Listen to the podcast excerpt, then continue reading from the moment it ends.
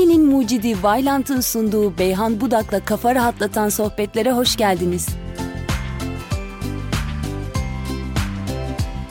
İnsanları mutlu eden ve mutsuz eden şeylerin başında yaşadıkları ilişkiler geliyor. Her insan her çift yola çıkarken mutlu olma niyetiyle ilişkiye başlıyor. Ancak bazı çiftler bunu başarabilirken bazı çiftler ne yaparlarsa yapsın mutlu olmayı beceremiyorlar. Hem kendi hayatlarını sıkıntıya sokuyorlar, mutsuz oluyorlar hem de karşıdaki insanı mutsuz edebiliyorlar.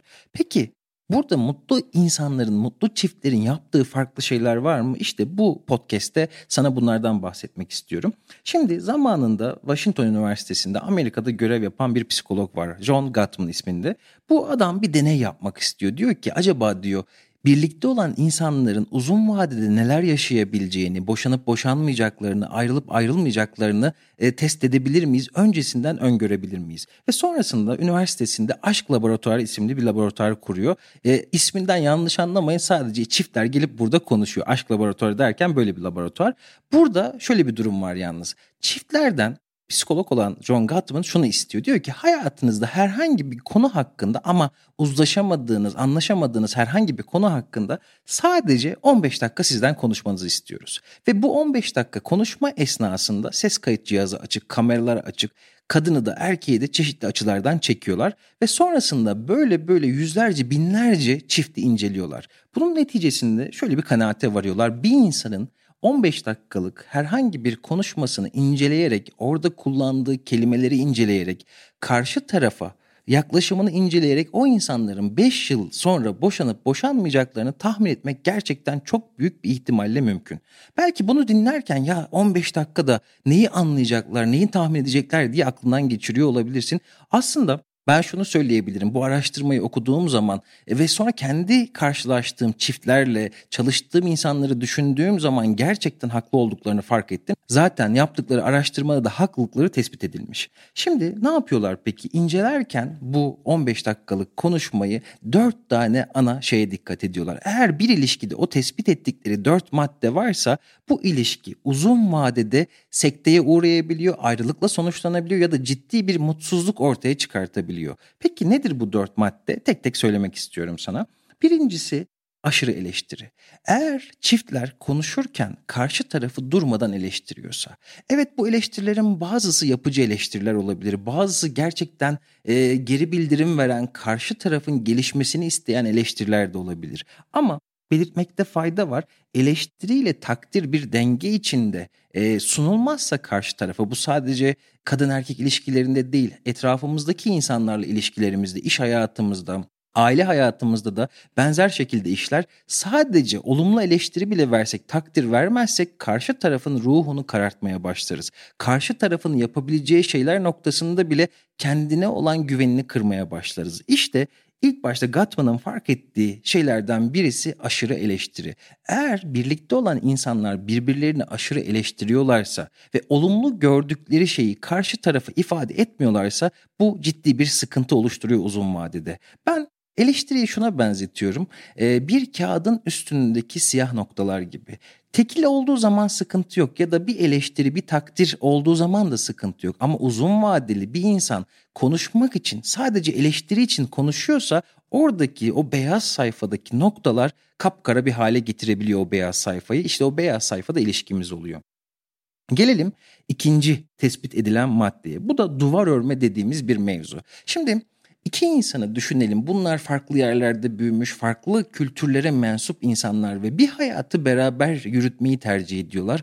Hayatın bambaşka alanlarında para harcama, gezmek, sosyalleşmek, iş hayatı, belki nerede yaşanacağı gibi konularda beraber karar vermek zorundalar. Doğal olarak insanlar tartışacaklar. Doğal olarak bazı konularda uzlaşamayacaklar. Ve doğal olarak bazen birbirlerini kırabilecekler. Bunda anormal bir durum yok. Çünkü iki farklı insanın bir hayatı yürütmeye çalışmasından bahsediyoruz. Bu bir ilişkinin sağlıklı olmasına engel değil.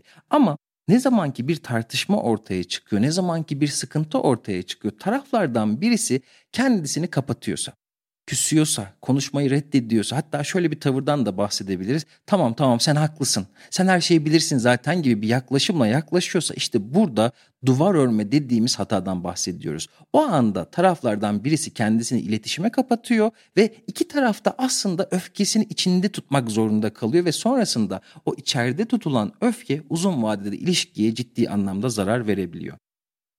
Gelelim 3. maddeye. İleride boşanabilecek ve ayrılabilecek çiftlerde karşılaştığımız sık özelliklerden üçüncüsüne. 3. madde de savunma dediğimiz bir mevzu. Savunma dediğimiz mevzu aslında gizli bir suçlamadır. Diyelim ki eşler, çiftler kendi aralarında olağan bir uzlaşmazlık konusunu konuşuyorlar. Ve böyle bir durumda ben mesela çok haklı bir şekilde eşimi, sevgilimi acaba şunu şöyle mi yapsaydık diye minik yapıcı bir şey söylüyorum ve karşı taraf şöyle diyor. Tamam sen zaten her şeyin en iyisini bilirsin. Tamam sen zaten benim ebeveynimsin. Tamam zaten sen benim patronumsun gibi örnek veriyorum. Aslında ben doğruyum, sen yanlışsın mesajı veren savunma davranışı da ilişkileri ciddi anlamda yaralayan şeylerden birisi. Şimdi burada başka bir şey söylemek istiyorum. 3 tane maddeden bahsettim. Bu 3 maddenin gücü evet hepsi aslında baktığımız zaman ilişkiye zarar veriyor ama bir 4. madde var ki şunu söylüyor Gottman. Eğer ki bu madde varsa ilişki eninde sonunda sıkıntıya uğrayacak, yaralanacak. En önemli madde, en çok zarar veren şey şimdi söyleyeceğim şey hor görme, küçümseme, aşağılama. Nedir peki bu bahsettiğimiz şey diye düşündüğümüz zaman karşı tarafın herhangi bir fiziki özelliğini, kültürel yapısını, eğitim seviyesini, hayata bakış açısını, davranışlarını değil de bunları eleştirdiği zaman sen zaten kilolusun, sen zaten beceriksizsin, sen zaten ne bilirsin ki, sen neyi gördün ki gibi yaklaşımlarla yaklaşıldığı zaman aslında biz davranışı değiştirmeye odaklanmıyoruz. Ne yapıyoruz? Karşı tarafın kişiliğini saldırı altına tutuyoruz. Genelde özellikle narsist yapıdaki insanlar partnerlerine bunu daha fazla yapıyorlar. Burada bu durumu şöyle özetleyebiliriz aslında. Normalde bizim amacımız ilişkilerde tartışırken bir şekilde uzlaşmazlık yaşarken aslında üzüm yemektir. Ama eğer bir insan hor görüyorsa, küçümsüyorsa karşı tarafı üzüm yemez bağcıyı döver. Yani yaptığı davranışın hor görülen kişinin değiştirebileceği bir şey yoktur. Sadece hor gören kişi, küçümseyen kişi hıncını alıyordur. Kötü davranıyordur. Karşı tarafı aslında ezerek bir ruhsal tatmin yaşıyordur. Bunun bir çıktısı yoktur. Karşı taraf bundan ciddi anlamda olumsuz etkilenir. Gottman bu saydığım 4 maddeye mahşerin 4 atlısı diyor. Ve bir ilişkide bu mahşerin 4 atlısı varsa ilişki uzun vadede ciddi sıkıntılar ortaya çıkartabiliyor. Belki bizde bu durum bizim ülkemizde boşanmayla sonuçlanmıyor ama şöyle söyleyebilirim. O kadar çok çift gördüm ki, o kadar çok hatta evli olmamasına rağmen sevgili gördüm ki bu insanlar aynı evde yaşamamalarına rağmen ilişkileri ölmüş, sadece alışkanlık olduğu için ilişkilerini devam ediyor. Boşanmayla sonuçlanmasına gerek yok. Ölmüş ilişkilerini devam ettiren ve bundan ciddi anlamda olumsuz etkilenen birçok insan var. Gördüğün üzere bu 4 madde ilişkileri ciddi anlamda tehdit ediyor. Peki mutlu ilişkilerde biz nelerle karşılaşıyoruz? Mutlu ilişkilerin ortak özellikleri neler diye baktığımız zaman ilk olarak sana şundan bahsetmek istiyorum. Mutlu ilişkiler tartışmaları yönetebiliyor. Ne demek bu? Şimdi benim karşılaştığım çiftlerde çiftler tartıştığı zaman iki tarafın da öfkesi gitgide yükselebiliyor. Ve her iki taraf da kendi adına şunu düşünüyor. Önce o alttan alsın, önce o adım atsın. Ancak iki taraf da bunu düşündüğü zaman ortaya güzel bir karışım çıkmıyor. Burada mutlu ilişkilerde ben şununla karşılaşıyorum. Taraflardan birisi diyor ki tamam o öfkelendi. Şu an biz öfkeli haldeyken bu mevzuyu sağlıklı konuşamayacağız. Yarın da konuşabiliriz. Bir sonraki gün de konuşabiliriz. Ama mutsuz ilişkilerde çiftler şunu yapıyor. Hemen çözmeliyiz. Hemen halletmeliyiz. Ancak kimsenin bir yere kaçtığı yok ki. Bazı mevzuları hemen çözmek mümkün değildir. Hatta hemen çözmeye çalışmak o problemin daha da ağırlaşmasına neden olabilir. Bazen tartışmaları erteleyebilmek mutlu olmak için önemli şartlardan bir tanesi. Mutlu ilişkilerde taraflar açık iletişim konusunda ustalaşmıştır. Ne demek istiyorum burada? Bizim gibi kapalı toplumlarda birazcık daha insanlar dolaylı yoldan yani imalı olarak iletişim kurmayı daha kolay bulabiliyorlar. İlişkiyi bu aslında çok ama çok zorlaştıran bir durum. İnsan kendisini direkt olarak ifade etmediği zaman, beklentilerini açık olarak ifade etmediği zaman karşı tarafın bunu net olarak anlaması mümkün değildir. Özellikle birazcık daha imanın yoğun olduğu ilişkilerde şöyle bir durum ortaya çıkıyor. Taraflardan birisi kırılıyor ya da ilişki hakkında, karşı tarafın davranışı hakkında bir beklentisi var. Ama bunu söylemiyor. Sadece sanki bu bir sınavmış gibi karşı tarafın kendi kendine bu durumu fark etmesini bekliyor. Ancak başta da söylediğim gibi iki farklı insandan bahsediyoruz. İki farklı kültürden, iki farklı dünyadan. Benim beklediğim şeyi eğer ben karşı tarafa söylemezsem karşı tarafın bunu anlaması, en azından doğru anlaması, tam anlamıyla anlaması mümkün değil. Ben bunu çiftlere söylediğim zaman bazen kadın olsun erkek olsun şöyle bir şey söylüyor. Ben söyledikten sonra ne anlamı var ki, o zaman büyüsü kaçacak. Ben de burada hep şunu söylerim. Sen söyleyince ne değişecek ki? Vitaminim kaçacak. Bir şekilde eğer karşı taraf seni sevdiği için zaten bazı şeyleri yapmaya çalışıyor. Sen söyleyerek, kendini açık olarak ifade ederek onun bu durumu anlamasını kolaylaştırıyorsun. Şimdi iki insan, iki farklı dünya. Biz olabildiğince karşı tarafa beklentilerimizi, kırgınlıklarımızı, hayal kırıklıklarımızı ifade ettiğimiz müddetçe karşı taraf bizim dilimizi de öğrenecek ve sonrasında zaten sevgi varsa, şefkat varsa ortada, insanlar birbirinin diline göre hareket etmeyi keşfedeceklerdir. O yüzden içimizde sıkıntılı olan şeyi içimize atmadan, ima etmeden ya da trip atmadan olabildiğince açık bir şekilde karşı tarafa ifade etmemiz lazım. Çünkü mutlu ilişkilerde en önemli şeylerden birisi açık iletişim. İlişki güzel giderken birçok çift ilişkinin bir bakıma ihtiyacı olduğunu, ilişkiye yatırım yapmak gerektiğini fark etmez. Nasıl olsa güzel gidiyor, nasıl olsa sorun yok, bu haliyle devam etsin gibi. Ancak ben birçok insanın içinde bir duygusal banka olduğunu düşünüyorum. Hani dedim ya başta mahşerin 4 hatlısından bahsederken, eleştiri yaptığımız zaman mesela o duygusal bankadan borç alıyormuşuz gibi hissedebiliriz. Ama takdir ettiğimiz zaman ya da karşı tarafa hayranlığımızı ortaya koyduğumuz zaman ya da karşı tarafın hayatını kolaylaştırdığımız, ona jestler yaptığımız zaman, sevgimizi ifade ettiğimiz zaman insanın, karşısındaki insanın duygusal bankasına yatırım yapmış oluyor. Eğer ki tarafların duygusal bankasındaki biriktirdikleri fonlar fazlaysa bu aslında ilişkinin bağışıklığını kurtaran şeylerden birisi. Olur da ileride ilişki krizler yaşarsa, olur da ilişki ileride sorunlar yaşarsa, duygusal banka ne kadar doluysa ileride o ilişki o krizi o kadar kolay atlatıyor. O yüzden ilişkimiz güzel giderken de sorun yok, tamam böyle iyiyiz, takılıyoruz modunda olmamak lazım. Bazen içimizden gelmeyerek bile olsa karşı tarafı iyi hissettirecek güzel şeyler yapmakta fayda var.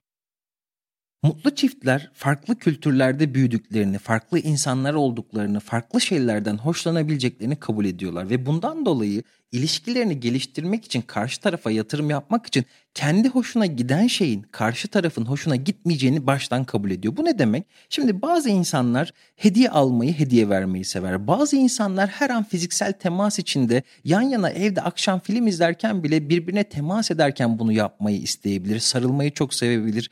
Bazı insanlar sevgi sözcüklerini sevebilir. Bazı insanlar saygıyı ve hayranlığı sevebilir. Şimdi her insan biraz bunları sevebilir ama her insanın bazı noktalarda bu ihtiyaçlardan daha önde geleni vardır. Çiftler, mutlu çiftler karşı tarafın tam olarak neden hoşlandığını, neyi sevdiğini, neyi sevmediğini iyi keşfetmiş oluyorlar.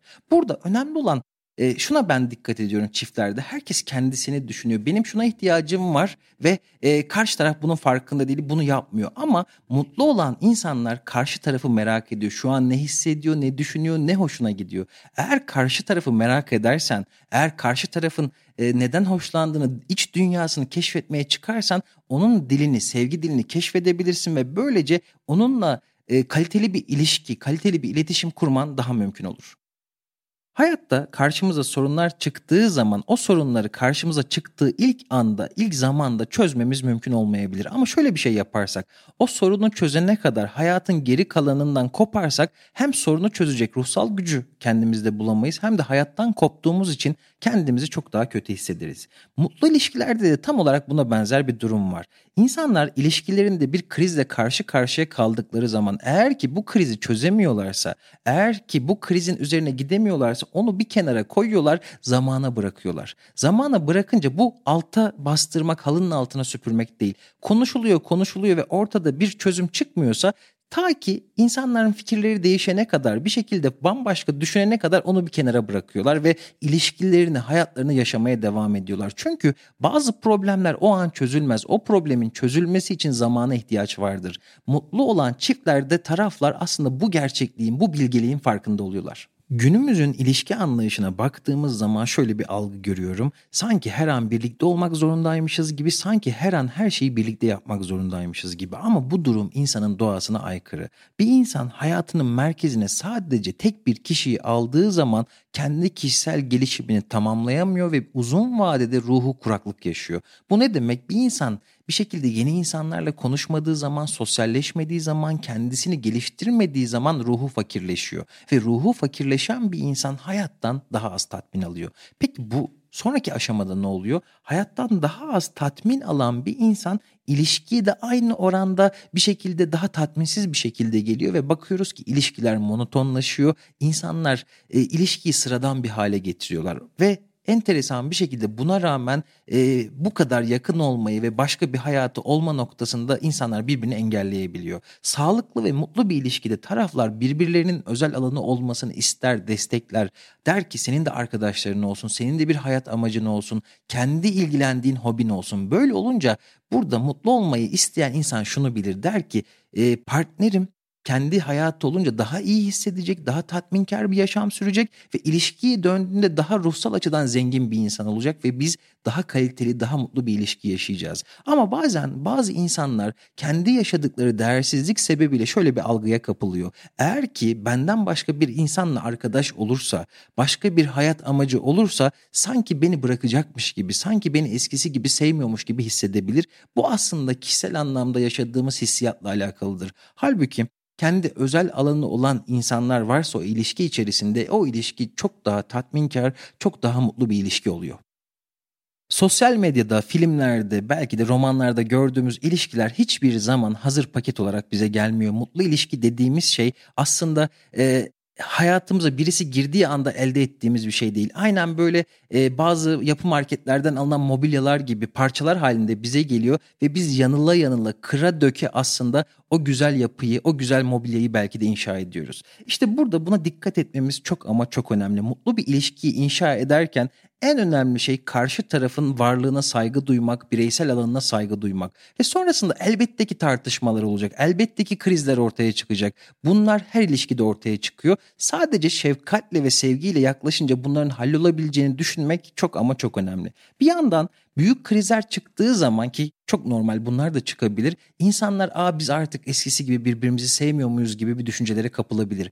Ben şunu gördüm 11 yıllık evli olan bir insan olarak, ilişkide çözülen her problem sonrasında ilişkiyi daha kaliteli, daha olgun bir hale getiriyor. Umarım bu anlattıklarım senin ilişkinde de bir katkı sağlar. Beni dinlediğin için teşekkür ediyorum. Kendine çok iyi davran. Görüşmek üzere. Kombinin mucidi Vailant'ın sunduğu Beyhan Budak'la kafa rahatlatan sohbetleri dinlediğiniz için teşekkürler.